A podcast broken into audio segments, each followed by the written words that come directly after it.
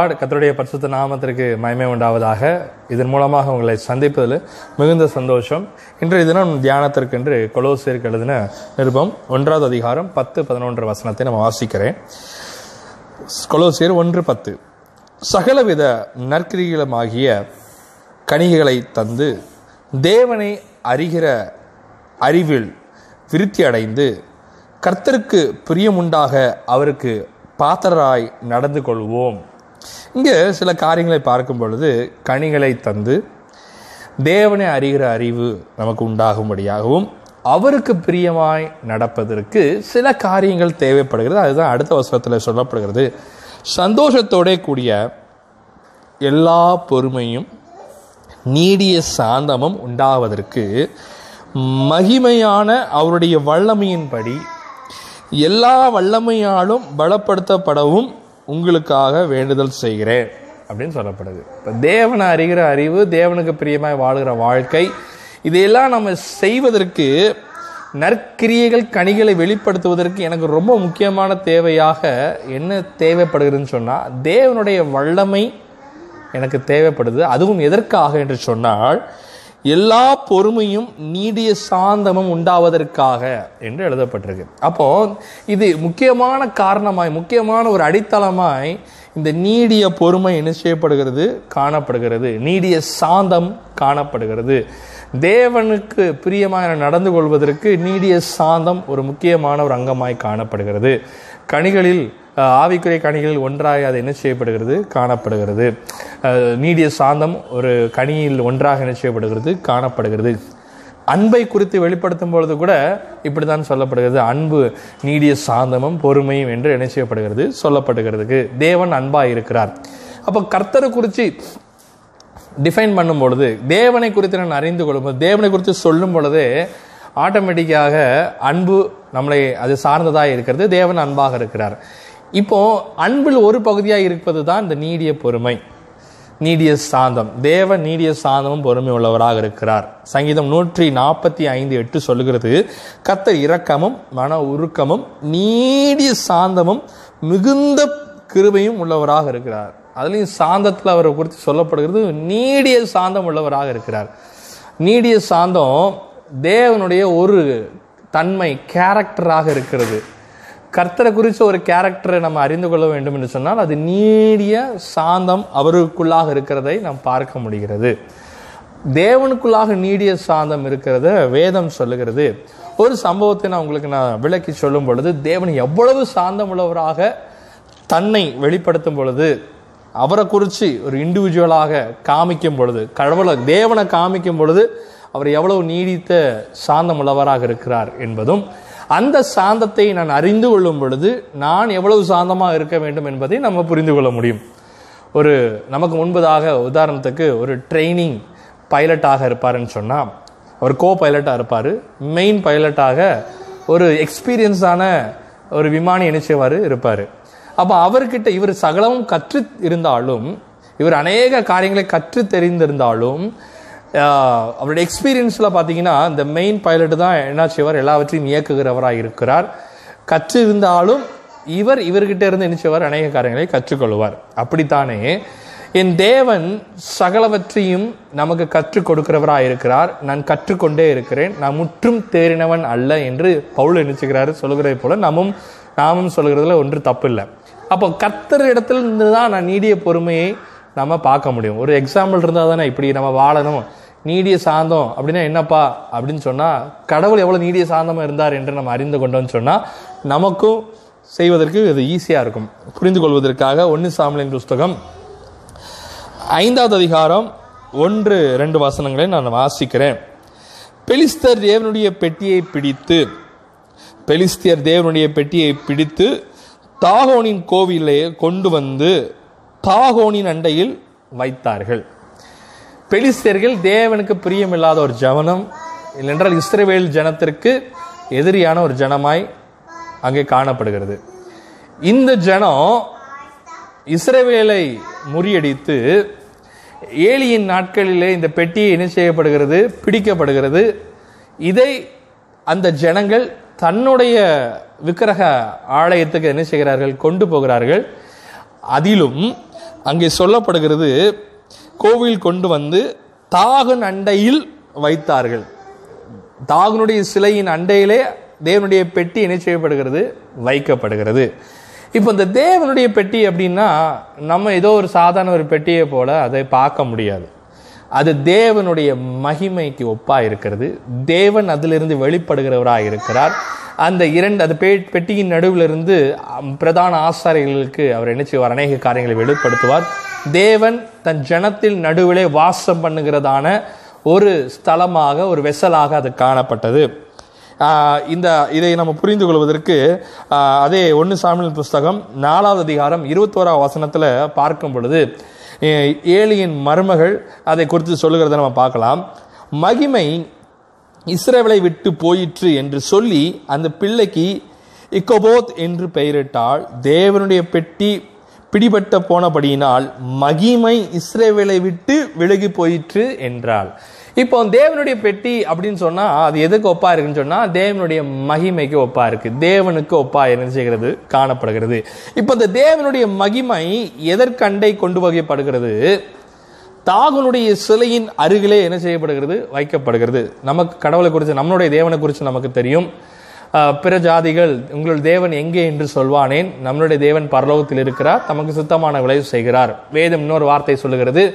வானம் அவருக்கு சிங்காசனம் பூமி அவருக்கு பாதப்படியாக இருக்கிறது. ஒரு பெரிய தேவனாக அவர் என்ன செய்கிறார் இருக்கிறார். அந்த பெரிய தேவனுடைய வெளிப்பாடாக அந்த மகிமையை காணப்படுகிறது. இந்த மகிமை அந்த பெட்டியில் என்ன செய்கிறது? வெளிப்படுகிறதாக நம்ம பார்க்கிறோம். இப்போ இந்த பெட்டியை தாகூன் அண்டையில் வைக்கிறார்கள். எப்படி? தேவனுடைய மகிமையும் தாகுனுடைய சிலையும் ஒன்று என்பதாக பெலிஸ்தீன் ஜனங்கள் கருதுகிறார்கள். காரணம் என்ன என்று சொன்னார்கள் காரணம் என்ன என்று சொன்னால் பெலிஸ்தீர்கள் இஸ்ரேவலை வீழ்த்தினபடியினால். இந்த பெட்டி இருந்தும் வீழ்த்தினபடியினால். அந்த பெட்டி வீழ்த்தப்படுவதற்கு காரணம் இஸ்ரவேல் ஜனமாக இருந்தாலும் அந்த மேட்டுமை நிமித்தமாக அங்கே ரெண்டு பேரும் தேவனுடைய மகிமையாகிய அந்த பெட்டியையும் தாகனுடைய சிலையும் அருகிலே என்ன செய்கிறது? வைக்கப்பட்டதாக வேதம் என்ன செய்கிறது? சொல்லுகிறது. இப்போ தேவனுடைய மகிமை மிக உன்னதானதான ஒரு காரியமாக இருந்தாலும் ஒரு விக்கிரகத்திற்கு அருகிலே அது வைக்கப்பட்டிருந்தும் தேவன் பாருங்க எளியாவை குறித்து நம்ம பார்க்கிறோம். எளியா வானத்தில் ஜெபிக்கும் பொழுது வானத்திலிருந்து அக்கி நினைச்சிது விழுந்து பச்சத்து போட்டதாக வேதம் சொல்லுகிறது அப்போ அவ்வளவு மகிமை உள்ள தேவன் தான் அவர். ஆனால் இந்த மகிமையை அங்கே வைக்க பொழுது கூட கர்த்தர் மிகவும் நீடித்த பொறுமை உள்ளவராய் காணப்பட்டார். யாருக்கு? பெலிஸ்தே ஜனத்துக்கே நீடிய பொறுமையாக காணப்பட்டார். ஐயா அவருடைய மகிமை வேதத்தில் சொல்ல இசைக்கியல் தீர்க்கதரிசன புஸ்தகத்தை நம்ம பார்க்கும் பொழுது இருபத்தி இருபத்தி எட்டாவது அதிகாரத்தை நம்ம பார்ப்போம்னு சொன்னால் லூசிபரை குறித்து அங்கே எழுதப்பட்டிருக்கும். அவன் தேவனுக்கு இணையாய் நான் இருப்பேன். ஏன்னா அதுதான் மகிமை. அவர்தான் அல்டிமேட் அந்த மகிமைக்கு நான் ஒப்பா இருப்பேன்னு தான் சொல்லுவான். அப்ப அப்படிப்பட்ட தேவனா இருந்தும் ஒரு விக்கிரத்துக்கு முன்பதாக அவருடைய மகிமையை வைக்கப்பட்ட பொழுதும் அவர் நீடித்த பொறுமை உள்ளவராய் காணப்பட்டார்.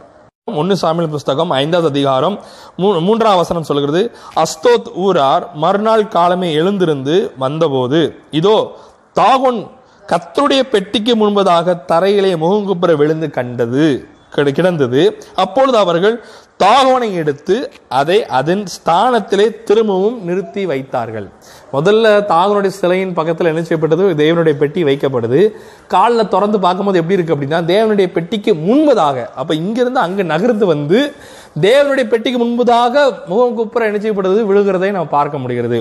இந்த தாகோன் சிலை எப்படி இருக்கும் அப்படின்னு சொன்னோம்னா மேலே பார்த்தீங்கன்னா ஒரு மனுஷனுடைய சாயலாகவும் இடுப்பிற்கு கீழாக ஒரு மீனுடைய சாயலாகவும் அது நிச்சயப்படுகிறது காணப்படுகிறது. இந்த சிலை தேவனுடைய பெட்டிக்கு முன்பதாக விழுந்து அதாவது வணங்கி இருக்கிறத போல நொறுங்கலாம் இல்லை வணங்கி இருக்கிறத போல காணப்படுகிறது. முதல் நாள். மறுபடியும் இந்த ஜனங்கள் வந்து என்ன செஞ்சாங்க தூக்கி வச்சிடறாங்க. ரெண்டாவது நாள் பார்க்கும் பொழுது மறுநாள்ல அவர்கள் மறுநாள் காலமே எழுந்திருந்து வந்தபோது இதோ தாகூன் கத்தருடைய பெட்டிக்கு முன்பதாக தரையிலே முகங்கோப்புற விழுந்து கிடந்ததும் அல்லாமல் தாகுனின் தலை அதன் இரண்டு கைகளும் கால்களை குறித்து புலப்படல வாசற்படியின் மே உடைக்கப்பட்டு கிடந்ததை தாகுன் உடல் மாத்திரம் மீதியாக இருந்தது என்று வேதம் சொல்கிறது. ஏன் கத்தர் இதை ரெண்டாவது நாள் செய்கிறாரு முதல் நாளே செய்யலாமே. அதுக்கப்புறம் பார்த்தீங்கன்னா ஆறாவசனம் சொல்லப்படுகிறது அஸ்தோத் ஊராரை பாழாக்கும் படிக்கு கத்தருடைக்கு அவர்கள் மேலே என்ன செஞ்சது? பாரமா இருந்தது என்று வேதம் சொல்லுகிறது. இதெல்லாம் அடுத்த நாள் தான் நடக்குது. கத்தருடைய மகிமைக்கு ஒப்பாய் ஒரு விக்கிரத்தை வைக்கிறாங்க. ஏன் தேவன் அவ்வளவு நீடித்த பொறுமையுள்ளவராய் காணப்படுகிறார்? ஏன் அவருடைய மகிமைப்பா? அவருடைய மகிமையே ஒரு மனுஷன் அதுவும் இஸ்ரேல் ஜனம் கூட கிடையாது. வெளி தேச வெளி மனுஷன் அவ ஒப்பாய் வைக்கிறான் ஒரு சிலைய. தேவன் அமைதியா இருக்கிறார் அவர் அவங்க வைக்கும் பொழுதே தேவன் அக்கினியை போட முடியும். தேவனால் கூடாத காரியம் ஒன்றும் கிடையாது. இல்லை என்றால் இஸ்ரேல் ஜனங்களை பூமி இரண்டாய் பிளந்து உள் வாங்கினதை போல செய்ய முடியும். ஆனால் தேவன் அதெல்லாம் செய்யல. நீடித்த பொறுமையுள்ளவராய் காணப்பட்டார். முதல் நாள் சான்ஸ் கொடுக்குறாரு தன் அந்த ஜனத்திற்கு. அது வணங்கா கிண அது அதுக்கு குறித்து ஒரு அறிவும் அதுக்கான ஞானம் என்ன செய்யல வரல. மறுபடியும் அதையே செய்கிறார்கள். இப்போ கத்தர் பார்க்குற அந்த சிலையை என்ன செஞ்சுறாரு உடைச்சே போட்டார். இப்போ உடைத்து போட்டது மாத்திரமல்ல உடைச்சு போட்டால் மறுபடியும் செஞ்சு என்ன வைக்கிறதுக்கான வாய்ப்பு இருக்கு. இப்போ என்ன நடக்குது அப்படின்னா தேவனுடைய கரம் இவர்களுக்கு விரோதமாக எழும்பிற்று. அதுக்கப்புறம் போய் அவர்களுடைய மூப்பர்கள் இடத்துல போய் விசாரிக்கிறாங்க இது என்ன இப்படி ஆயிட்டு அப்படி ஆயிட்டு அப்படின்னு. அப்புறமா அவங்க முடிவு வர்றாங்க தேவனுடைய பெட்டி இந்த இடத்துல என்ன செய்யக்கூடாது? இருக்கக்கூடாது. அதனால தான் ஏழியின் மருமகள் தேவனுடைய பெட்டி பிடிப்பட்டது என்றதை கண்டபொழுது அவளுக்கு ஒரு ஆண் பிள்ளை பிறக்கிறது. வேதம் சொல்கிறது அந்த ஆண் பிள்ளை பிறந்தது என்ற செய்தி அவள் கேட்ட பொழுது கூட அதை குறித்து அவள் ஒரு கவனமும் செலுத்தவில்லை. மாறாக அவள் என்ன சொல்லுகிறார்? தேவனுடைய பெட்டி பிடிபட்டு போயிற்று என்றும் மகிமை இஸ்ரேவலை விட்டு விலகி போயிற்று என்றாள். ஐயா பெட்டி போயிட்டே மகிமை விலகி போய்விட்டதே அப்படிங்கிற ஒரு மனம் மட்டும்தான் அவளுக்குள்ள இருக்கிறது. அவ்வளோ ஒரு மகிமை நிறைந்த தேவன். அப்படி இருந்தும். தன்னை வெளிப்படுத்தும் பொழுது கூட மகிமையாக இருந்தாலும் அவர் நீடித்த பொறுமையுள்ளவராக இருக்கிறார். அங்கே அவர் தான் வெளிப்படுத்துறாரு. அப்படிதானே? அவருக்கு முன்பதாக பெட்டி அவருடைய பெட்டி அது அவருடைய மகிமை அது. அவருக்கு முன்பதாக அவர் அவருக்கு ஈக்குவலாக ஒரு சிலையை வைக்கிறாங்க. ஆனால் முத நாளே அதை நிம்மனாலும் செய்யலாம். ஆனால் தேவன் பொறுமையாக இருக்கிறார். தேவன் இவ்வளோ பொறுமையாக இருக்கிறார் என்று சொன்னால் நான் எவ்வளோ பொறுமையாக இருக்க வேண்டும்? அவரிடத்துலேருந்து நான் கற்றுக்கொள்ள வேண்டுமே. என் தகப்பனாகிய தேவனிடத்திலிருந்து நான் கற்றுக்கொள்ள வேண்டுமே. அவர் எவ்வளவு நீடித்த பொறுமுள்ளவராக இருக்கிறார். விக்கிரத்தை தேவன் வெறுக்கிறார். அப்படி இருந்தும் அந்த மகிமைக்கு ஈடாய் வைக்க பொழுது கூட அவர் பொறுமையாய் காணப்படுகிறார். அல்லேலூயா. நமக்கு நம்மளுடைய வார்த்தை சிலர் சொல்லுகிற வார்த்தையை நம்மளால தாங்க முடியல. சில நேரம் நம்ம போகிற சூழ்நிலை கொஞ்சம் கடினமாக இருக்கும். அதில் கொஞ்சம் பொறுமையை நம்மளால் காத்துக்கொள்ள முடியல. அவர்கள் என்ன நினைப்பார்களோ தேவனை விட்டு விலகி போய்விட்டார் என்று நினைப்பார்களோ அவர்கள் என்னவாய் நடந்தாலும் பரவாயில்ல. கத்தர் உங்களோடு கூட இருக்கிறாரு. அல்லேலூயா நினைக்கலாம். கத்தருடைய மகிமை போயிட்டு போல அப்படின்னு. அது பழைய ஏற்பாட்டின் காலம். வேதம் சொல்லுகிறது இதோ உலகம் முடியும் சகல நாட்களும் உங்க கூட இருக்கிறேன். உங்களோடு கூட இருக்கிறேன் என்று சொல்லுகிறார். நீங்கள் எந்த இடத்துலனாலும் இருக்கலாம். உலகத்தின் பார்வையில் நீங்கள் இன்றைய தினம் இதை கேட்கிற தினத்தில் இன்றைய தினம் உலகத்தின் பார்வையில் நீங்கள் ஒரு ஒரு அற்பமான காரியத்தை போல காணப்படலாம். இவர்கள் இவ்வளவு காரியத்தை சொன்னார்களே தேவனை குறித்து இவ்வளவு காரியத்தை பேசினார்களே இன்று இவருடைய நிலைமை இவ்வாறு இருக்கிறது என்று அநேக கேள்விகள் அவர்கள் கேட்கலாம். ஆனால் நீங்கள் கத்தருக்கு முன்பதாக வெளியேற பெற்றவர்களா இருக்கிறீர்கள். தேவன் நமக்கு இந்த நேரத்தில் பொறுமையை கற்றுத் தருகிறார் நீடித்த பொறுமை நீடித்த தயவு. நீடித்த சாந்தமுள்ளவராய் கத்தர் காணப்பட்டார். அப்போ மட்டும் இல்லைங்க. இது அவரை வெளிப்படுத்தும் பொழுது. நோவாவின் காலத்தில் ஆதியமத்தின் புஸ்தகம் ஆறாவது அதிகாரம் ஐந்துலேருந்து நீங்க பார்ப்பீங்கன்னு சொன்னால் தேவன் ஜனங்களை ஒரு இருதயத்தை குறிந்து மிகவும் விசனப்படுகிறார். மிகுந்த எரிச்சல் அடைகிறாரு. அழித்து போடணும் அப்படின்னு நினைக்கிறாரு. ஆனால் அப்பொழுது கத்தருடைய கண்களில் நோவாக்கு என்ன செஞ்சதான் கிருபை கிடைத்தது என்று எட்டாம் வசனம் சொல்லப்படுகிறது. மூணாம் வசனத்தில் சொல்லப்படுகிறது நூற்றி இருபது வருஷமாக மனுஷனுடைய வாய்ஸ் என்ன செய்கிறாரு கொண்டு வராரு. ஆனால் அதுக்கப்புறம் பார்த்தீங்கன்னா வேதம் சொல்கிறது ஆதியாமத்தின் புஸ்தகம் ஒன்பதாவது அதிகாரம் இருபத்தெட்டாம் வசனத்தில் பார்ப்பீங்கன்னு சொன்னால் நோவா முந்நூற்றி ஐம்பது வருஷம் ஜல பிரபலயத்துக்கு அப்புறம் ஃப்ளட்டுக்கு அப்புறமும் எத்தனை வருஷம் வாழ்ந்திருக்கான்? முந்நூற்றம்பது வருஷம் வாழ்ந்திருக்கான். அப்போ ஏன் கருத்தை நூற்றி இருபது வருஷம் சொன்னார்? நோவா அதுக்கப்புறம் அதுக்கப்புறம். இன்னும் அந்த ஜலப்பிரவேலத்துக்கு அப்புறமே ஒரு முந்நூற்றம்பது வருஷம் வாழ்ந்தார்னு சொன்னால் மூணாவது வசனத்துல நூத்தி இருபது வருஷம் ஜ- மனுஷனுடைய ஆயுசு நூற்றி இருபது வருஷம்னு சொல்லி ஏன் குறிப்பிடுகிறாரு? அப்படின்னு சொன்னோம்னா அவர் அந்த ஜனத்தை அழிப்பதற்கு முன்பதாக நோவா பேழையை உண்டாக்குவதற்கு நோவா அந்த ஜனத்தை எடுத்து பிரசங்கிப்பதற்கு நோவா தன் குடும்பத்தை பாதுகாப்பதற்கு நோவாவின் பேழைக்குள்ளாக எல்லா உயிரினங்களும் பாதுகாப்பதற்கு கத்தர் நூற்றி இருபது வருஷத்தை கத்தர் கொடுத்திருந்தார். அவருக்கு கோபம் வந்து அதை அழிக்கணும்னு நினைச்சா கூட நூற்றி இருபது வருஷம் வெயிட் பண்றாருங்க. நமக்கு கோபம் வந்தால் உடனே ஏதாவது உடச்சு போட்டுறோம். நீடித்த பொறுமை உள்ளவராக அவர் உண்டாக்கின உலகத்தை அவர் அழிக்க போறாரு. அவர் நினைச்சா எளியாவை எலியாவை வந்து சுழல் காற்றில் தூக்கிட்டு போன மாதிரி நோவாவையும் அவருடைய பிள்ளைகள் அவருடைய எல்லாத்தையும் சுழல் காற்றில் கொண்டு போய் அரராத்து மரத்து மேலே மலை மேலே என்ன செஞ்சுக்கலாம் வச்சுக்கலாம். மற்ற எல்லாத்தையும் அழிக்கலாம். ஏன் தேவன் அதை செய்யவில்லை? நீடித்த பொறுமை உள்ளவர் அவர்.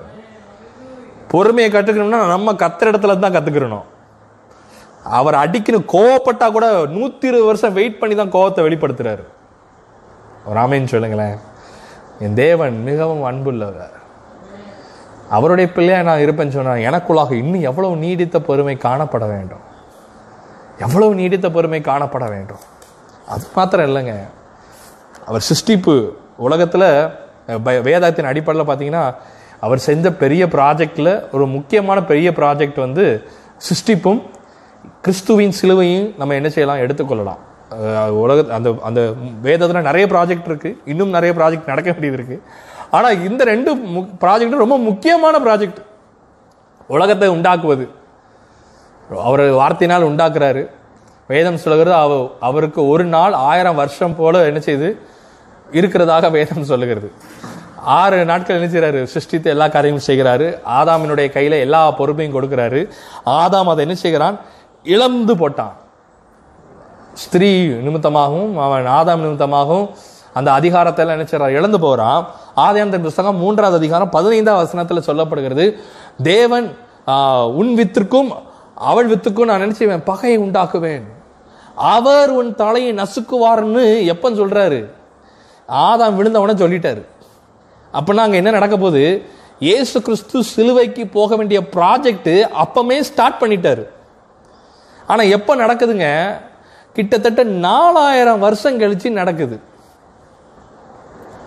நாலாயிரம் வருஷம் இயேசு கிறிஸ்து வந்து சிலுவையில் அவன் தலையை நசுக்குவதற்கு எவ்வளோ காலம் எடுத்துக்கிட்டாரு?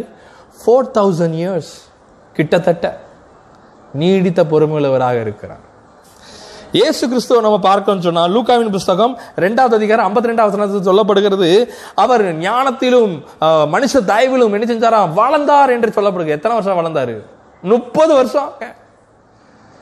எங்க நாலாயிரம் வருஷம் ஏற்கனவே வெயிட் பண்ணியாச்சு. இயேசு கிறிஸ்து பிறந்தாச்சு. பிறந்து அவருக்குள்ளதான் அவ்வளோ ஞானம் இருக்கு. அவர் பேசும் பொழுதே அங்க இருக்கிறதான மூப்பர்கள் வேத வல்லுனர்கள் இவர் கேட்கிற கேள்வியை பார்த்து எல்லாரும் ஆச்சரியப்படுறாங்க. அவ்வளவு ஞானம். அது மாத்திரமல்ல இவர் வந்து கண்ணின் வயிற்றில் தான் பிறக்கிறாரே தவிர இவர் பரிசுத்தாவியினால் கருவுற்றப்படுகிறாரு.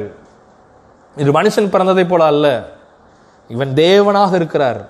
சகல ஞானம் இருக்கு. சகல காரியம் இருக்கு. ஆனால் அந்த ஊழியத்தை ஆரம்பிப்பதற்கு அவர் முப்பது வயசு வரைக்கும் வெயிட் பண்ணியிருக்காரு.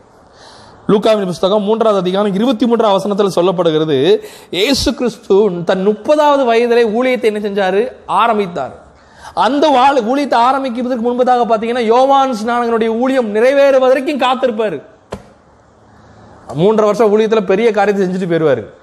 ஏன் அவர் சின்னதுலேயே முடிச்சுட்டு போயிருக்கலாமே? பதினெட்டு வயசுலேயே முடிக்கலாமே?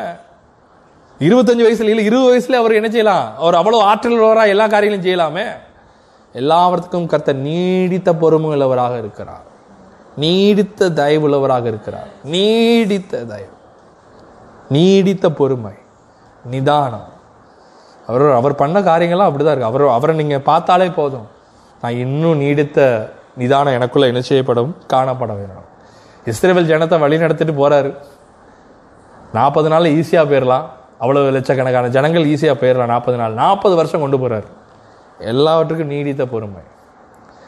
அந்த ஜனத்தை எகிப்திலிருந்து வெளியே கொண்டு வரதுக்கு நானூத்தி முப்பது வருஷம் எடுத்துக்கிட்டாரு. அவர் நினைச்சா நாலு நாளில் வெளியே கொண்டு தரலாமே அலையிலுயா. எளியாவை போல ஒரு ஆளை எடுத்து அக்கினி இறக்கிடாம நேராக பாரானுடைய அரண்மனையில் என்ன செஞ்சிடலாம் இறக்கிடலாம். அவனை அழிச்சு போட்டுடலாம். எல்லாம் செய்யலாம். கர்த்தர் நீடித்த பொறுமுள்ளவராக இருக்கிறார். உங்களுக்கும் எனக்கு அவர் எவ்வளோ நீடித்த பொறுமையாக இருக்கிறார்? நம்ம எவ்வளோ விழுந்தாலும் அவளுக்கு விரோதமான காரியம் செஞ்சாலும் கத்தரை விட்டு நாம் தூரமாக போனாயினும் கத்தர் நமக்கு நீடித்த பொறுமையோடு இருக்கிறாரே. அப்போ நானும் அவரை போல நீடித்த பொறுமையுள்ளவராக இருக்க வேண்டும். நீங்களும் நானும் அவர் மணவாளனாகவும் நம் மணவாட்டியாக இருக்கிறோம் சபை. அவருக்கு விரும்பினதான அலங்காரத்தோடு நம்ம காணப்படணும். என்ன அலங்காரத்தை அவர் விரும்புகிறாரு? கனிகளினால் உள்ள அலங்காரத்தை அவர் விரும்புகிறார். அதில் ஒரு கனி தான் ஏன் நீடித்த பொறுமை அவருக்கு நீடித்த பொறுமை உள்ளவர் அதனால அவர் மேட்ச் அண்ட் மேட்சா பார்க்குறாரு. ஒரு ஆணும் பெண்ணும் திருமணம் செய்யும் பொழுது மேட்ச் பார்ப்பாங்க. இது பரிசுத்த வேதத்தில் ஒரு நித்திய காலமாக ஒரு திருமணம் என்ன செய்ய போகிறது நடக்க போகுது. விவாகம் நடக்க போகுது. மணவாட்டியாக சபைக்கும் மனவாளனுக்கும் என்ன செய்ய போகுது? இருக்க போகுது. அந்த மேட்ச்சில் ஒரு மேட்ச் என்ன அப்படின்னா நீடித்த பொறுமை. நீடித்த சாந்தம். சங்கீதம் நூத்தி நாற்பத்தஞ்சு எட்டு சொல்லுது கத்தர் இறக்கமும் மன உருக்கமும் நீடிய சாந்தமும் மிருகம் கிருபை உள்ளவர். நமக்கும் நீடிய சாந்தம் வேணுமே. நமக்கும் மன உருக்கம் வேணுமே. அப்போ தானே மேட்ச் கரெக்டாக இருக்கும். எப்பா அந்த இந்த பையன் இப்படி இருக்கான்ப்பா. அப்போ அதுக்கேற்ற பொண்ணை பாருங்கப்பா. இந்த பொண்ணு இப்படி இருக்குப்பா. அதுக்கேற்ற பையனை பாருங்கப்பா. உலகத்தில் நாம இப்படி பார்க்குறோம். தேவன் நித்திய நித்திய காலமாக சபையை கொண்டு போக போகிறாரு அவர் எவ்வளவு மேட்சாக பார்ப்பாரு. இப்போ நாம் அதுக்கு தக்கனதான ஒரு வாழ்க்கையை நான் வாழ வேண்டுமே. உலகம் ஸ்பீடாக்கும் உலகம் விரட்ட சொல்லும். இன்னும் சீக்கிரமாய் பண்ணு அதை பண்ணு இதை பண்ணு இதை பண்ணு சொல்லும் ஆனால் நீங்கள் நான் நீடித்த பொறுமையுள்ளவராய் காணப்படணும். கத்தரை காண் கத்தர் நமக்கு காண்பிக்கிறார். அவருடைய மகிமையை அவர்கள் உதாசீனப்படுத்தும் பொழுது கூட அவர் நீடித்த பொறுமையுள்ளவராய் காணப்பட்டார். சிலுவையில் அவர்கள் இப்பொழுது நீ தேவனுடைய குமாரன் என்றால் இறங்கி வா. அப்படின்னு சொல்லும் பொழுது நீடித்த பொறுமுள்ளவராக இருக்கிறார் இயேசு கிறிஸ்துவ மூணு நேரம் அவன் சோதிக்கும் பொழுது கூட நீ தேவனுடைய குமாரனை என்று சொன்னால் அவருக்கு அது ஒரு பெரிய டிக்னிட்டிங்க அதை போய் அவன் கேள்வி கேட்க அந்த பாயிண்ட் பண்ணுறான் ஆனாலும் அப்பொழுது நீடித்த பொறுமையுள்ளவராய் காணப்பட்டார். வேதம் சொல்லுகிறது ம- அவர்களை வந்து வாரணையால் அடிக்கும் பொழுதும் காரி துப்பும் பொழுதும் மற்றவர்களை பயமுறுத்தாமல் இருந்தார் என்று வேதம் சொல்லுகிறது. நீடித்த பொறுமையுள்ளவராக இருந்தார். நீங்களும் நானும் தேவன் விரும்புகிற நீடித்த பொறுமை காணப்படட்டும். அப்பதான் கர்த்தருக்கு மணவாளனும் நீங்கள் மனவாட்டியமாக மேட்ச் பண்ண முடியும். நீங்கள் அதை செய்ய பிரயாசப்படுங்கள். கர்த்தரை போல நான் வாழணும்னு ஆசைப்படுங்க கர்த்தர் உங்களோடு பேசி கொண்டிருக்கிறார் அநேக தீமையான காரியத்திற்கு இந்த நீடிய பொறுமை ஒரு பெரிய பதிலாக இருக்கும். உங்களுடைய அநேக நாள் காத்திருக்கிறது நிமித்தமாக கத்தர் புதிய நன்மைகளை தருகிறார். நீடித்த பொறுமுள்ளவராக இருங்கள். உலகத்தை ஜெயிப்பீர்கள். காரணம் உலகத்தை ஜெயித்தவர் உங்களோடு இருக்கிறார் உங்களை ஆசீர்வதிக்கிறார். கத்தர் உங்களை